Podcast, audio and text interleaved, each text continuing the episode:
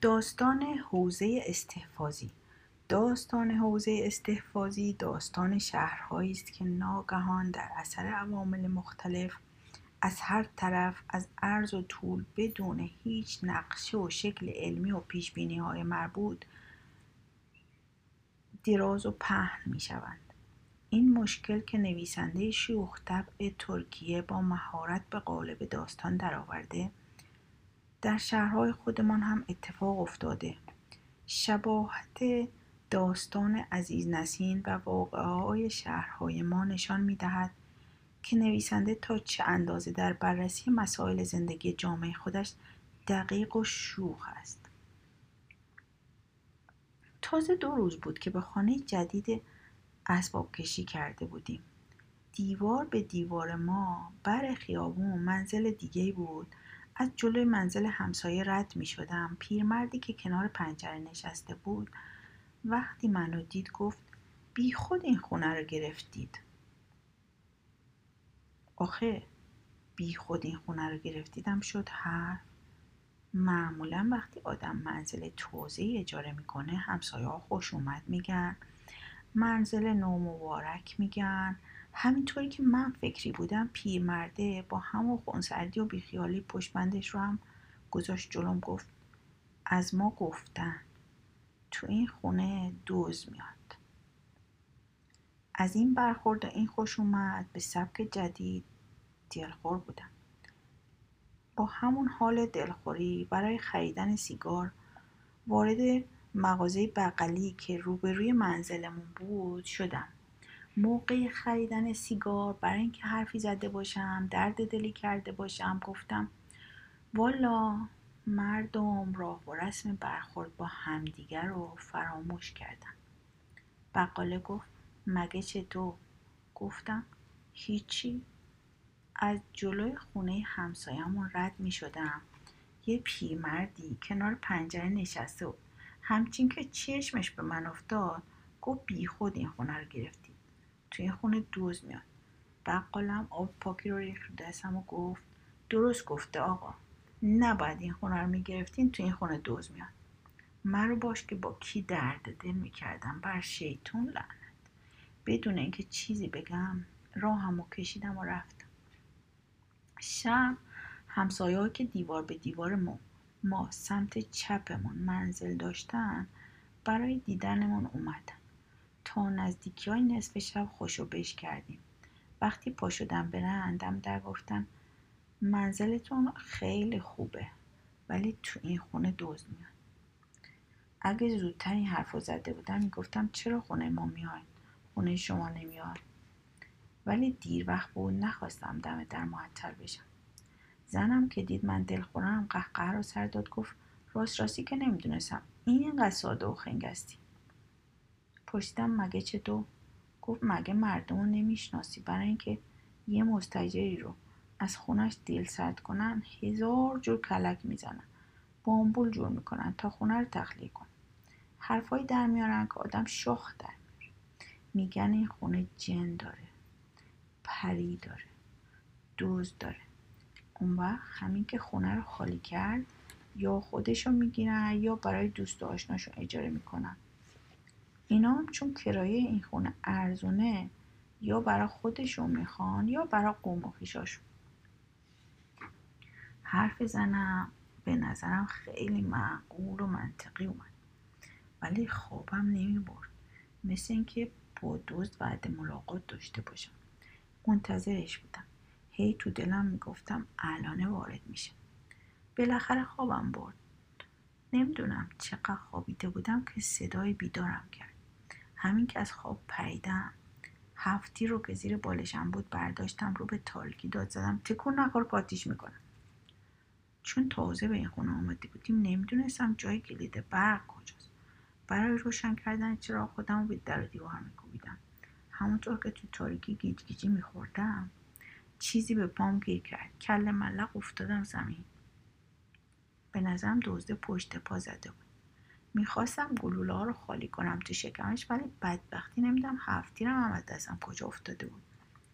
قاه قاه صدای خنده دزده تو تاریکی بلند شد. عرق سرد به تنم نشست. از ترس تمام موام سیخ شد. گفتم مرتی که مگه داریم فیلم بزن بزن تهیه می‌کنیم؟ اگه مردی بیا جلو. بیا جلو تا نشونت بدم. دزده همونجور که داشت از خنده ریسه می‌رفت گفت به نظرم دارید دنبال کلید برق میگردید. اونها پهلو دره. اغلب مستجرهای تازه دچار همین مشکل میشن. داد زدم تو می‌دونی من کیم؟ می‌دونی با کی طرفی؟ گفت نه. نمی‌دونم. اول سب کنید چراغ رو روشن کنم. یارو این رو گفت چراغ رو روشن کرد. من رو زمین زیر میز بودم. زنم زیر تخت. مردی درست دو برابر هیکل من مثل شاخ شمشاد روبرو میستاده بود. که روکر میخندید؟ فکر کردم که اگر از جان بلند شم یارو هیکل منو ببینه گستاختر میشه. همونجور که رو زمین خوابیده بودم وارد مذاکره شدیم. صدام رو کلوفتر کردم گفتم تو کی هستی؟ گفت من دزدم.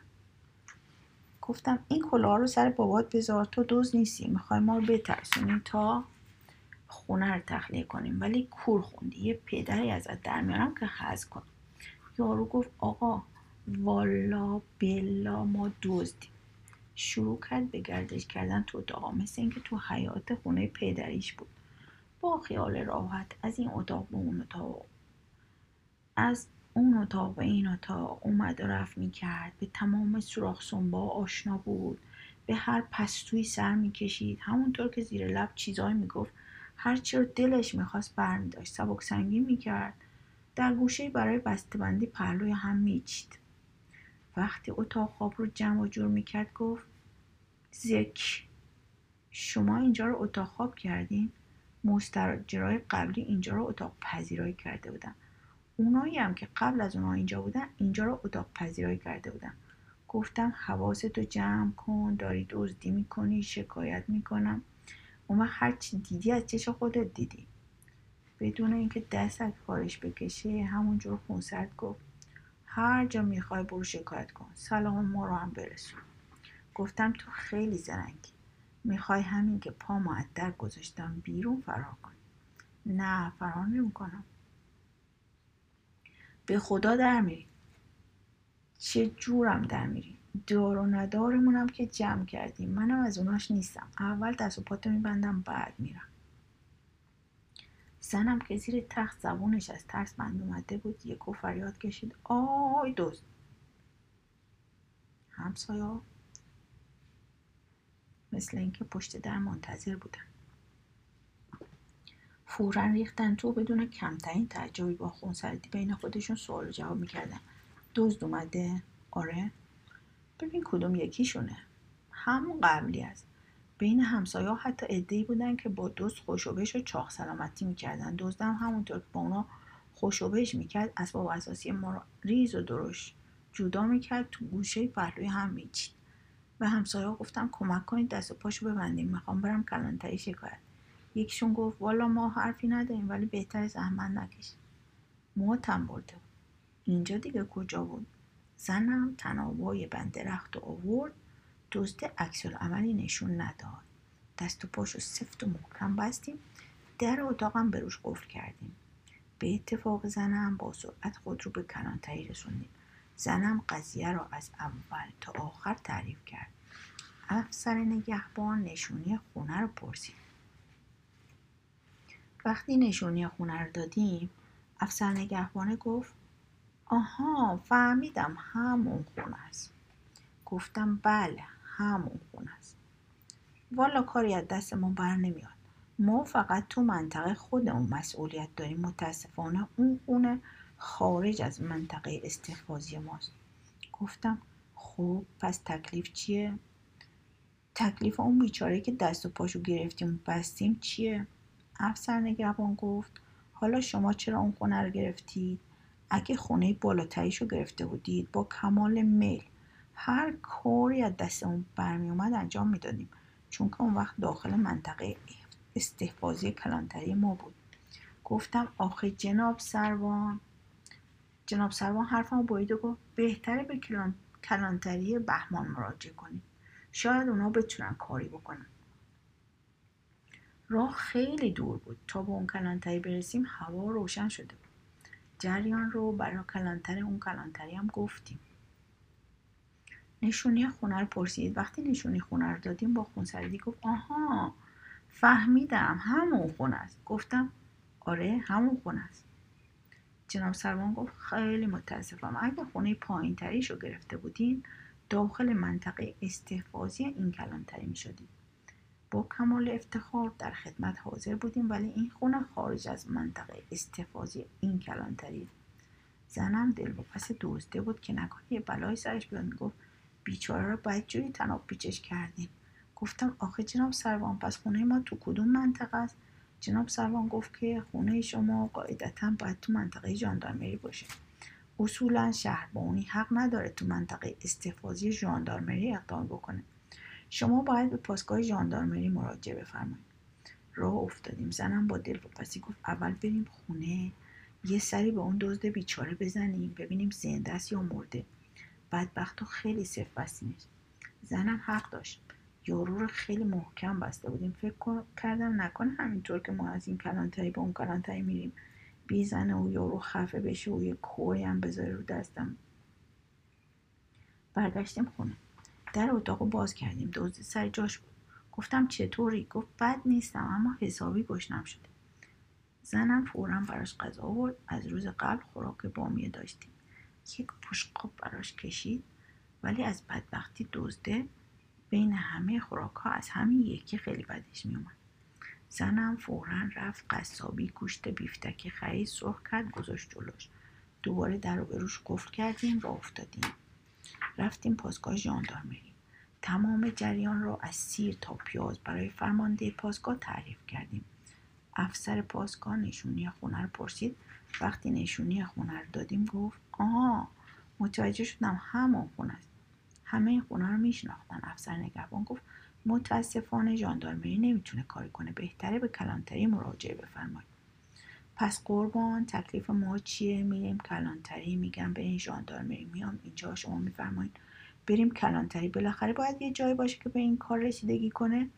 افسر پاسگاه یک نقشه بزرگ پهن کرد رو میز و شروع کرد به توضیحات. شما از نقشه سر در میارین. ملاحظه بفرمایید این خطوط شعاع عمل کلانتری ها و پاسگاه های ژاندارمری رو مشخص می‌کنه. ملاحظه بفرمایید این مدار 140 این هم تپه شماره 208 این هم منبع آب منطقه عمل این پاسگاه. از اینجا شروع میشه میاد میاد میاد از زیر این تپه رد میشه تا اینجا. بله. اگه خونه شما درست دو متر این طرفتر ساخته شده بود میافتاد تو منطقه ژاندارمری. گفتم قربون حالا دومت که چیزی نیست لطفا اقدام بفرمایید. گفت اختیار دارید به نظر شما دومت چیزی نیست. برای ما خیلی اهمیت داره. تمام مراکز انتظامی فقط تو منطقه خودشون حق عمل دارن. هیچ پاسگاهی حق نداره در خارج از منطقه استحفاظی خودش اقدام بکنه. این کار مسئولیت داره. دوباره نقشه رو نشون داد. از قرار معلوم خونه ما درست روی نواری که منطقه کلانتری و ژاندارمری رو از هم جدا می‌کرد ساخته شده بود.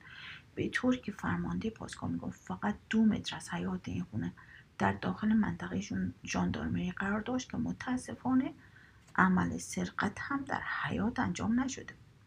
چاره نبود جز اینکه دوباره به کلانتری بریم. زنم دل و پس دزده بود. گفت بریم خونه یه سری به اون بدبخت بزنیم. یه بلایی سرش میاد کار می‌ذاره رو دستمون. رفتیم خونه به دزده گفتیم چطوری؟ گفت کجا این بابا؟ از تشنگی هلاک شدم. یا خود آب یخ بده بعد از اینکه آب رو خورد جگرش خنک شد. گفت بهتون بگم شما حق ندارین از کسی سلب آزادی کنین. این کار شما جرمه. شما می‌دونین حداقل مجازاتش چیه. اگه خلاص بشم بهتون نشون میدم. میرم دادگستری آرز میشم. بیچارتون می‌کنم. گفتیم خب برادر تقصیر ما چیه؟ هر جا رفتیم گفتن این خونه تو منطقه ما نیست.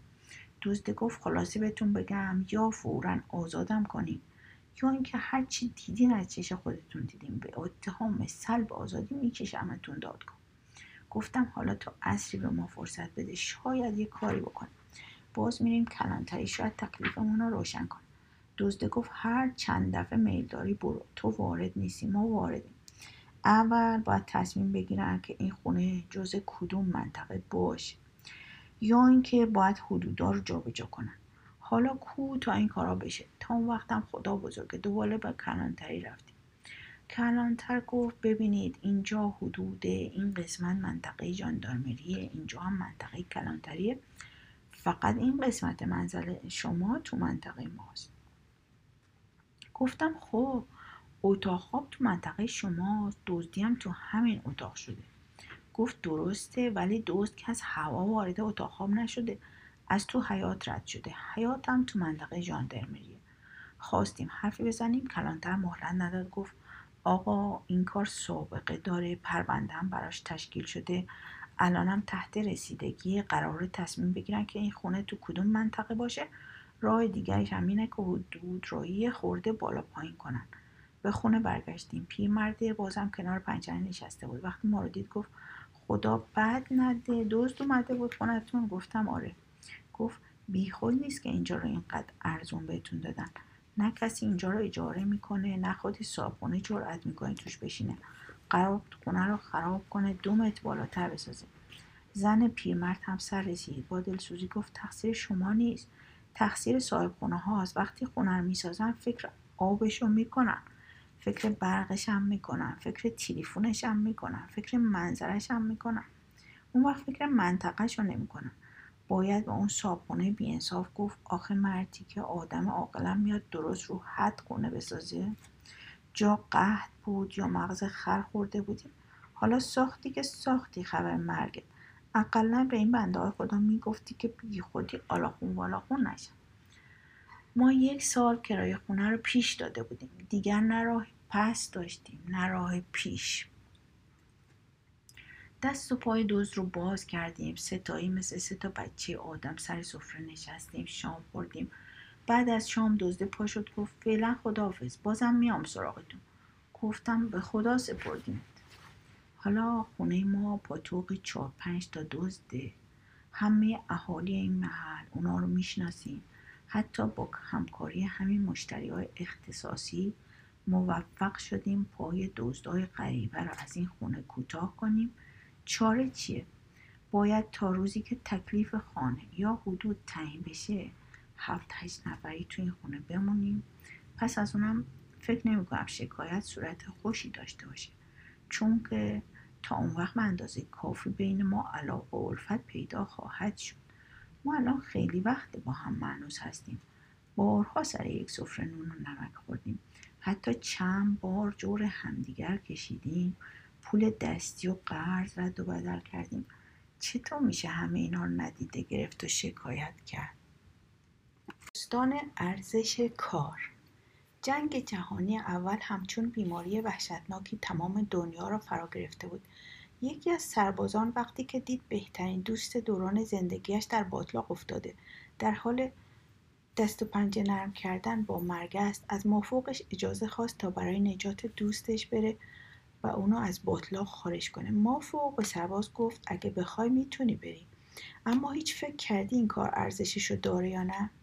دوستت احتمالا یا مرده یا اینکه در حال مردنه. ممکنه تو حتی زندگی خودت رو هم به خطر بندازی. حرفهای مافوق اثری نداشت. سرباز به نجات دوستش رفت. به شکل معجزه آسایی تونست به دوستش برسه. او رو روی شونهاش کشید به پادگان رسون افسر مافوق به سراغ اونا رفت. سربازی را که در باطلاق افتاده بود معاینه کرد و با مهربانی و دلسوزی به دوستش نگاه کرد و گفت من به تو گفتم ممکنه که ارزشش رو نداشته باشه. دوستت مرده. خودت هم زخم های عمیق و مرگباری برداشتی. سرباز در جواب گفت قربان ارزشش رو داشت. افسر گفت میشه بگی منظورت چیه که ارزشش رو داشت؟ سرباز جواب داد بله قربان ارزشش رو داشت. چون زمانی که به او رسیدم هنوز زنده بود. من از شنیدن چیزی که او گفت احساس رضایت قلبی می‌کنم. او گفت جیم من می‌دونستم تو به کمک من میای خیلی وقتها در زندگی ارزش کاری که می‌خوای انجام بدی بستگی به این داره که چطور به مسئله نگاه کنی. جسارت داشته باش. هر آنچه قلبت میگه انجام بده. اگه یه پیام اگه به پیام قلبت گوش نکنی ممکنه بعدها در زندگی دچار پشیمانی بشی. داستان چمنزن کوچک. پسر خیلی کوچکی وارد فروشگاهی شد. جعبه نوشابه رو به سمت تلفن هل داد. بر روی جعبه رفت تا دستش به دکمه تلفن برسه. شروع کرد به گرفتن شماره. فروشنده متوجه پسر بود به مکالماتش گوش می‌داد. پسرک پرسید خانم می‌تونم خواهش کنم کوتاه کردن چمنهای حیات خونتون رو به من بسپرید؟ زن پاسخ داد کسی هست که این کارو برام انجام میده. پسر گفت خانم من این کار با نصف قیمتی که اون می‌گیره انجام میدم. زن در جوابش گفت که از کار این فرد کاملا راضیه. پسرک بیشتر اصرار کرد و پیشنهاد داد خانم من پیاده رو جدول جلو خونه رو هم براتون جارو می‌کنم. اون وقت شما روز یکشنبه زیباترین چمن رو توی کل شهر داریم دوباره پاسخ زن منفی بود. پسرک در حالی که لبخندی بر لب داشت گوشی رو گذاشت. فروشنده که به صحبتهای او گوش داده بود به سمتش رفت و گفت پسر از رفتارت خوشم اومد. به خاطر اینکه روحی خاص و خوبی داری دوست دارم کاری بهت بدم. پسر جواب داد نه ممنون. من فقط داشتم عمل کردم رو میسنجیدم. من همون کسی هستم که برای این خانم کار می‌کنه. داستان بچه قورباغه که اونجا که درخت بید به آب می‌رسه یک بچه قورباغه و یک کرم همدیگر رو دیدن. اونا تو چشمای ریز هم نگاه کردن عاشق هم شدن. کرم رنگین کمال زیبای رنگی کمان زیبای بچه قورباغه شد و بچه قورباغه مروارید سیاه و درخشان کرم. بچه قورباغه گفت من عاشق سرتاپای تو هستم. کرم گفت منم عاشق سرتاپای تو هستم. قول بده که هیچ وقت تغییر نمی کنی. بچه قورباغه گفت قول میدم. ولی بچه قورباغه نتونست سر قولش بمونه. او تغییر کرد. درست مثل هوا که تغییر می‌کنه. دفعه بعد که اونا همدیگر رو دیدن بچه قورباغه دوتا پا در آورده بود. کرم گفت تو زیر قولت زدی. بچه قورباغه التماس کرد. منو ببخش دست خودم نبود. من این پاها رو نمی‌خوام. من فقط رنگین کمان زیبای خودم می‌خوام. کرم گفت منم مروارید سیاه و درخشان خودم می‌خوام. قول بده که دیگه تغییر نمی‌کنی. بچه قورباغه گفت قول میدم. ولی مثل عوض شدن فصل ها دفعه بعد که اونا همدیگر رو دیدن بچه قورباغه باز هم تغییر کرده بود. دو تا دست در آورده بود. کرم گریه کرد. این دفعه دومه که زیر قولت زدی. بچه قورباغه التماس کرد. منو ببخش دست خودم نبود. من این دستا رو نمی‌خوام. من فقط رنگین کمان زیبای خودم می‌خوام. کرم گفت و منم مروارید سیاه و درخشان خودم رو. این دفعه آخره که میبخشم تا ولی بچه قورباغه نتونست سر قولش بمونه. او بازم تغییر کرد. درست مانند دنیا که تغییر می‌کنه. دفعه بعد که اونا همدیگر دیدن او دوم نداشت. کرم گفت تو سه بار زیر قولت زدی. حالا دیگه دل منو شکستی. بچه قورباغه گفت ولی تو رنگین کمان زیبای من هستی. کرم گفت آره ولی تو دیگه مروارید سیاه و درخشان من نیستی خدا حافظ کرم از شاخه بید بالا رفت اونقدر به حال خودش گریه کرد تا خوابش برد. یک شب گرم و محتابی کرم از خواب بیدار شد. آسمان عوض شده بود. درختها عوض شده بودن همه چیز عوض شده بود. اما علاقه او به بچه قورباغه تغییر نکرده بود. با اینکه بچه قورباغه زیر قولش زده بود اما تصمیم گرفت اونو ببخشه. بالهاش رو خوش کرد بال بال زد پایین رفت تا بچه قورباغه رو پیدا کنه. اونجا که درخت بید به آب می‌رسه یک قورباغه روی یک برگ گل سوسن نشسته بود. پروانه گفت ببخشید شما مروارید سیاه من هستید؟ ولی پیش از اینکه بتونه بگه. مروارید سیاه و درخشانم رو ندیدید؟ قورباغه جهید بالا او رو بلعید و درسته قورتش داد. حالا قورباغه اونجا منتظره. با شیفتگی به رنگین کمان زیباش فکر می‌کنه. نمی‌دونه کجا رفته. داستان گل سرخی برای محبوبم جان از روی نیمکت برخاست. لباس ارتشیش را مرتب کرد به تماشای انبوه مردمی. مشغول شد که راه خود را از میان ایستگاه بزرگ مرکزی پیش می‌گرفتند.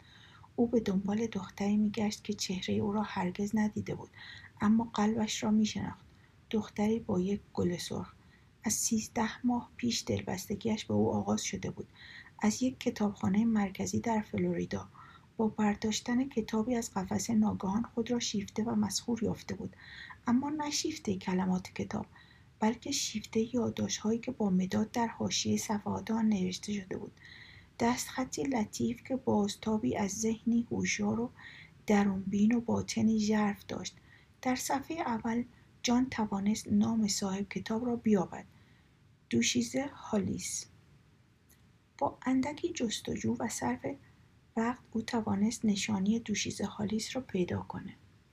جان برای او نامه نوشت. ضمن معرفی خود از او درخواست کرد که به نامنگاری با او بپردازه. روز بعد جان سوار کشتی شد تا برای خدمت در جنگ جهانی دوم عازم بشه. در طول یک سال و یک ماه پس از آن آن دو به تدریج با مکاتبه و نامنگاری یکدیگر را بیشتر شناختند. هر نامه همچون دانه بود که بر خاک قلبی حاصلخیز فرو افتاد. به تدریج عشق شروع به جوانه زدن کرد. جان درخواست عکس کرد ولی با مخالفت میس هالیس روبرو شد. به نظر هالیس اگر جان قلبا به او توجه داشت دیگر شکل ظاهریش نمی‌توانست برای او چندان با اهمیت باشه. ولی سرانجام روز بازگشت جان فرا رسید. اونا قرار نخستین ملاقات خود رو گذاشتن. هفته بعد از ظهر در ایستگاه مرکزی نیویورک. هالیس نوشته بود تو مرا خواهی شناخت. از روی گل سرخی که بر کلاه هم خواهم گذاشت.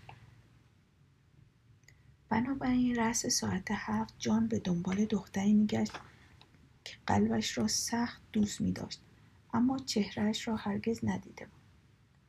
ادامه ماجرا را از زبان خود جان بشنوید. زن جوانی داشت به سمت من می آمد بلند قامت و خوشندام موهای طلایش در حلقه های زیبا کنار گوش های ظریفش جمع شده بود.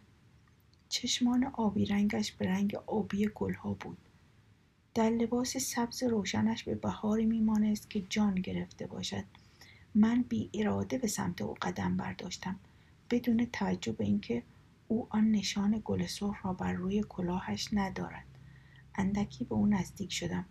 لبهایش با لبخند پرشوری از هم گشوده شد. اما به آهستگی گفت ممکن است اجازه دهید عبور کنم؟ بی اختیار یک قدم دیگر به او نزدیک شدم. در این حال میس هالیس رو دیدم. تقریبا پشت سر آن دختر ایستاده بود. زنی حدودا چهل ساله با موهای خاکستری که در زیر کلاهش جمع کرده بود. اندکی چاق و مچ پای نسبتا کلفتش توی کفش های بدون پاشنه جا گرفته بودند. دختر سبز پوش از من دور می شد. من احساس کردم که بر سر یک دوراهی قرار گرفتم. از طرفی شوق و تمنای عجیب مرا به سمت آن دختر سبز پوش فرا می و از سوی علاقه عمیق به زنی که روحش مرا به معنای واقعی کلمه مسهور کرده بود به ماندن دعوتم می‌کرد او آنجا ایستاده بود با صورت رنگ پریده و چروکیدهش که بسیار آرام و موقر به نظر می رسید. چشمانی خاکستری و گرم که از مهربانی می درخشید. دیگر به خود تردید راه ندادم. کتاب جلد چرمی آبی رنگی در دست داشتم که قرار بود نشان معرفی من باشد. از همان لحظه فهمیدم که دیگر عشقی در کار نخواهد بود. اما چیزی به دست آورده بودم که ارزشش حتی از عشق بیشتر بود.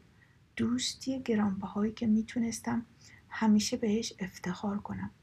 به نشانه احترام و سلام خم شدم و کتاب را برای معرفی خود به سوی او دراز کردم. با این وجود وقتی شروع به صحبت کردم از تلخی ناشی از تأثری که در کلامم بود متحیر شدم.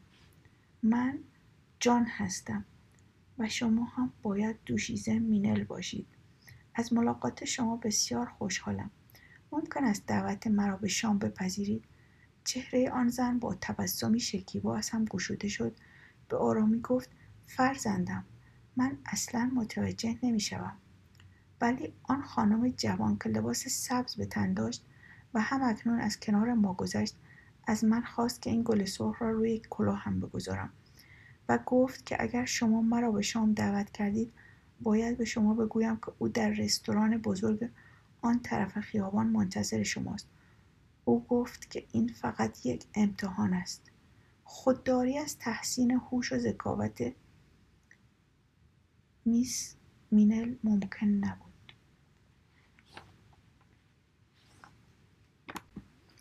دستورالعمل درست کردن آبگوشت سنگ. روزی سربازی از جنگ برگشته که به وطن خودش می‌رفت وارد دهکده ای شد. باد سردی میوزید. آسمان خاکستری رنگ بود و سرباز گرسنه. در حوالی دهکده دم در خانه ایستاد و غذای خواست. ساکنان آن خانه گفتند ما خودمان چیزی نداریم بخوریم. سرباز به راه خود ادامه داد. دم در خانه دیگری ایستاد. باز تعامی طلب کرد. آنها هم گفتند ما خودمان چیزی نداریم. سرباز پرسید آیا دیگه بزرگی دارید؟ بله آنها دیگه بزرگ آهنی داشتند. پرسید آب هم دارید؟ بله آب هم فراوان بود. سرباز گفت دیگ را از آب پر کنید روی آتش بگذارید. من سنگی دارم که مایه آبگوشت است. آنها پرسیدند آبگوشت سنگ؟ این دیگر چیست؟ سرباز توضیح داد این سنگی است که اگر در آب بیاندازند آبگوشت درست می شود همگی جمع شدند تا این معجزه را ببینند. زن صاحب خانه دیگه بزرگی را از آب پر کرد روی آتش گذاشت. سرباز سنگی از جیبش در آورد. این سنگ شبیه سنگ های دیگری بود که هر کسی می‌تونست توی جاده پیدا کنه. سنگ رو داخل آب انداخت. گفت حالا بگذارید خوب بجوشد. پس همگی نشستن منتظر جوش آمدن دیگ شدند. سربار پرسید می توانید قدری نمک بدهید که در آبگوشت بریزم؟ زن گفت البته قوطی نمک را به سرباز داد. سرباز یک مشت نمک در دیگ ریخت. چون دیگ خیلی بزرگ بود. باز هم به انتظار آبگوشت نشستند. سرباز با اشتیاق گفت اگر چند تا هویج داشتیم آبگوشت خیلی خوشمزه می‌شد. زن گفت آه ما چند تا هویج داریم. دست کرد از زیر میز هویج ها را که سرباز قبلا با آنها چشم دوخته بود بیرون کشید. هویج ها را هم در دیگ ریختند تا هویج ها بپزد سرباز حوادثی را که در جنگ برایش اتفاق افتاده بود برای اونا تعریف می‌کرد. بعد سرباز گفت چند تا سیب زمینی هم اگر داشتیم خیلی خوب بود. اینطور نیست؟ می‌دانید که سیب زمینی آبگوشت را غلیز می‌کند. دختر بزرگ خانه گفت سیب زمینی هم داریم. الان میارم سیب زمینی را هم در دیگ ریختن به انتظار پختنش نشستن. سرباز گفت یه پیاز هم برای طعمش لازمه. دهقان صاحب خانه به پسر کوچیکش گفت دو بزن برو خونه همسایه یه پیاز از اونا بگیر. پسرک بیرون دوید با سه تا پیاز بازگشت. پیازها را هم در دیگ انداختن. به انتظار نشستن شروع کردن به قصه گویی و شوخی و خنده. سرباز گفت از وقتی از خانه پدری در آمدم هنوز کلم نخوردم. مادر رو کرد به دختر کوچیکش و گفت برو توی باقی کلم بکن. دختر کوچیک دوید و با یک کلم برگشت. کلم هم وارد آبگوشت شد. سرباز گفت دیگه چیزی به آماده شدن آبگوشت نمانده. زن در حالی که دیک رو با قاشق بلندی هم می‌زد گفت یه خورده مونده. در همین موقع پسر بزرگ خانواده وارد شد او به شکار رفته بود. دو تا خرگوش زده و به خونه آورده بود. سرباز تا چشمش افتاد به خرگوش ها فریاد زد که درست همون چیزی که برای چاشنی غذا لازم داشتیم. در یک چشم هم زدن خرگوش ها پاک و تک تک و داخل آبگوشت افتادن. شکارچی گرسنه گفت به به چه بوی خوبی. دهقان به پسرش گفت این رهگذر برامون آبگوش میپزه. عاقبت آبگوش حاضر شد. خیلی هم خوشمزه بود. به همه هم رسید. سرباز و دهقان و زنش و دختر بزرگشون و پسر ارشدشون و دختر و پسر کوچکشون همگی سیر شدن. دهقان گفت عجب آبگوشت خوبی. زن گفت بله سنگ خوبی بوده. سرباز گفت راسته. اگر به همین دستور امروز عمل کنید می‌تونید همیشه با این سنگ آبگوشت خوبی بپزید. غذایشون رو که خوردن سرباز خداحافظی کرد. به جای اون همه محبت سنگ خود را به زن صاحب خانه بخشید. زن با ادب تمام هدیه را نپذیرفت. اما سرباز گفت قابلی نداره. سنگ و گذاشت از خانه بیرون اومد به راه خودش ادامه داد. خوشبختانه پیش از اینکه وارد دهکده بعدی بشه سنگ دیگری نظیر قبلی در جاده پیدا کرد. داستان ما در این باغ وحش چه غلطی می‌کنیم؟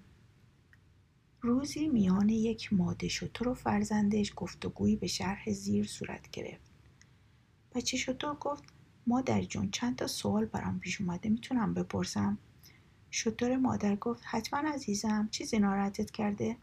بچه شطور گفت چرا ما کوهان داریم؟ شطور مادر خب پسرم ما حیوانات صحرا هستیم در کوهان آب و غذا ذخیره می‌کنیم. تا در صحرا که چیزی پیدا نمیشه بتونیم دوام بیاریم. بچه شطور چرا پاهای ما دراز و کف پامون گرده؟ شطور مادر پسرم قاعدتا برای راه رفتن در صحرا و تندتر راه رفتن داشتن این نوع دست و پا ضروریه. بچه شطور گفت چرا موجه های بلند و زخیم داریم؟ بعضی وقتها موجه ها جلوی دید منو می‌گیره. شطور مادر گفت پسرم این موجه های بلند و زخیم یه نوع پوشش حفاظتیه که چشمهای ما را در برابر باد و شنهای بیابان محافظت می‌کنه. بچه شطور گفت فهمیدم. پس کوهان برای ذخیره کردن آب زمانی که در بیابان هستیم. پاهایمون برای راه رفتن در بیابان موجه هایمون هم برای محافظت چشما در برابر باد و شنهای بیابونه. فقط یه سوال دیگه دارم. شطور مادر گفت بپرس عزیزم. بچه شطور گفت پس ما در این باغ وحش چه غلطی می‌کنیم؟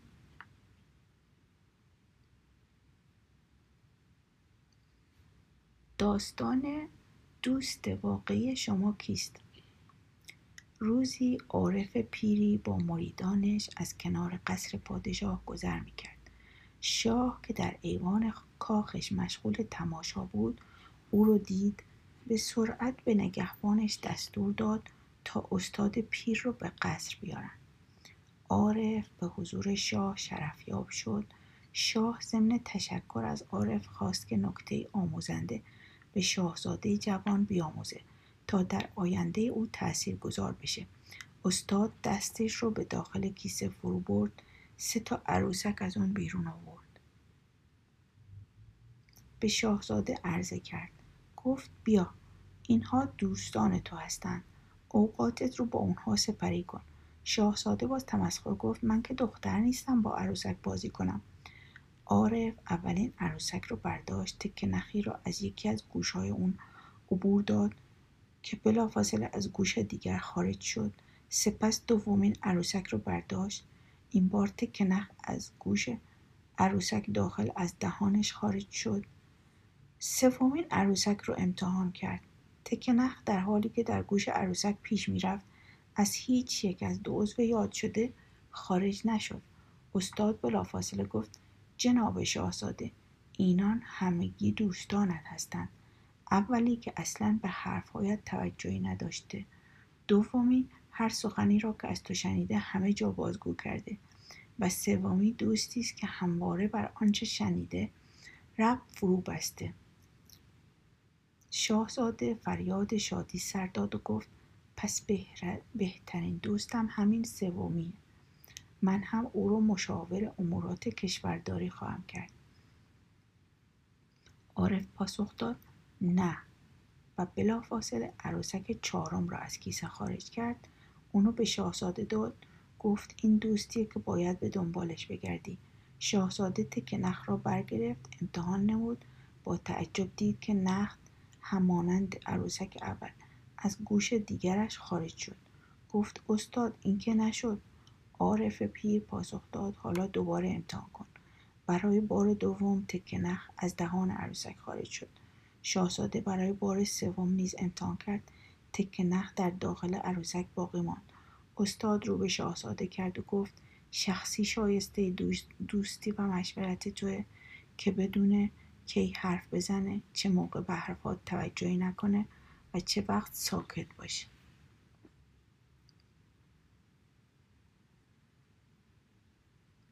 عاقبت بعضی از شخصیت ها در جهنم. یک شخصیت مهم هنگامی که از در منزل خارج شد با یک اتومبیل تصادف کرد در دم کشته شد. روح او آن بالاها به دروازه های بهشت رسید. نگهبان از او استقبال کرد. خیلی خوش آمدید. این خیلی جالبه. چون ما به ندرت سیاستمداران بلندپایه و مقامات رو کنار دروازه های بهشت ملاقات می‌کنیم. به هر حال شما هم درک می‌کنید که راه دادن شما تصمیم ساده ای نیست. شخصیت مهم گفت مشکلی نیست. شما مرا راه بده من خودم بقیهش رو حل می‌کنم. نگهبان گفت اما در نامه اعمال شما دستور دیگری ثبت شده. شما باید ابتدا یک روز در جهنم و سپس یک روز در بهشت زندگی کنید. آنگاه خودتان بین بهشت و جهنم یکی را انتخاب کنید. آن شخص گفت اشکالی نداره. من همین الان تصمیم گرفتم. می‌خوام به بهشت برم. نگهبان گفت می‌فهمم.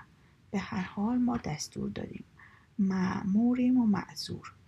سپس او رو سوار آسانسور کرد به پایین رفتن پایین پایین پایین تا اینکه به جهنم رسیدن. وقتی در آسانسور باز شد مرد مهم با منظره جالبی روبرو شد.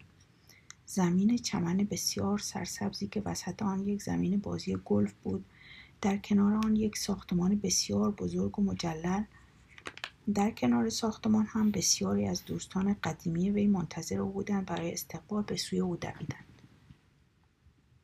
دوستانش او را دوره کردند با شادی و خنده فراوان از آخرین خاطرات روزهای زندگی پرسیدند بعد برای بازی مهیجی به زمین گلف رفتند حسابی سرگرم شدند همزمان با غروب آفتاب همگی به کافه کنار زمین گلف رفتند شام بسیار مفصلی از کباب و نوشیدنی های گرانبها خوردند شیطان هم در جمعشون حضور داشت. به آدم مهم انقدر خوش گذشت که واقعا نفهمید یک روز او چطور گذشت. رأس 24 ساعت نگهبان به دنبالش اومد و او را تا بهشت اسکورت کرد. در بهشت هم آدم مهم با جمعی از افراد خوشخلق و خونگرم آشنا شد. به کنسرت های موسیقی رفتن دیدارهای زیادی هم داشتن. او اونقدر خوش گذرانده بود که واقعا نفهمید روز دوم هم چگونه گذشت. بعد از پایان روز دوم نگهبان به دنبالش اومد. از او پرسید که آیا تصمیمش رو گرفته؟ اون شخص گفت راستش من در این مورد خیلی فکر کردم. حالا که فکر می‌کنم می‌بینم بین بهشت و جهنم من جهنم رو ترجیح میدم. بدون هیچ کلامی نگهبان او رو سوار آسانسور کرد اون پایین تحویل شیطان داد. وقتی وارد جهنم شدن این بار او بیابانی خشک و بیاب دید. پر از سختی های فراوان. دوستانی که دیروز از او استقبال کرده بودند همه عبوس و خشک در خشک در لباس های کثیف به سر می بردند. شخص مهم با تعجب از شیطان پرسید انگار اون روز من اینجا منظره دیگری دیدم. سرسبزی ها کو شام بسیار خوشمزه خوردیم. شیطان با خنده جواب داد اون روز روز تبلیغات بود. امروز دیگه تو رأی تو دادی.